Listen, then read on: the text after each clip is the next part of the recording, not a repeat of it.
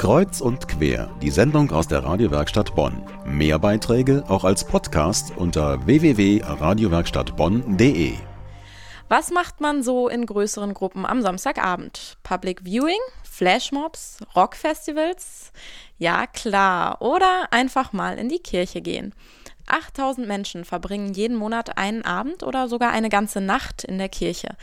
Night Fever heißt die Veranstaltung, die es mittlerweile in 25 deutschen Städten gibt.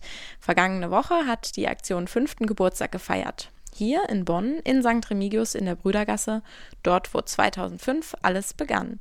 Mein Kollege Daniel Hauser hat die Macher in der Gründungskirche getroffen. Christopher Jelen, vor 5 Jahren war er noch mitten im Studium, da klopft ihm ein Unikumpel auf die Schulter und erzählt was von Night Fever. Der hat gesagt, ja, die wollen da irgendwie den Weltjugendtag weiterleben lassen und Anbetung machen. Und da habe ich gedacht, naja gut, gehen wir da mal hin. Und bin dann erstmal fast entsetzt gewesen, als die gesagt haben, wir wollen auf die Straße gehen und Leute einladen, weil ich mir das überhaupt nicht vorstellen konnte. Heute ist es für ihn schon Routine. Er stellt sich auf die Straße, fragt Passanten, ob sie nicht Lust haben, eine Kerze in der Kirche anzuzünden, und jeder Zweite macht mit. Night Fever-Gründer Andreas Süß. Eine bleibt in der letzten Bank sitzen, der andere traut sich nach vorne zu gehen, dort seine Kerze vor Jesus hinzustellen. Der Dritte zieht auch einen Bibelspruch oder kommt sogar ins Gespräch mit einem der Priester. Die, sagt Dennis24, sind immer ansprechbar und dabei. Dadurch wird dann die Schwelle für die anderen auch geringer, vielleicht auch mal sich neben den Priester zu setzen, wenn der Stuhl frei wird, und ein Gespräch anzufangen. Viele sitzen am Boden, hängen ihren Gedanken und Gebeten hinterher, singen ein paar Lieder im Chor oder als Band.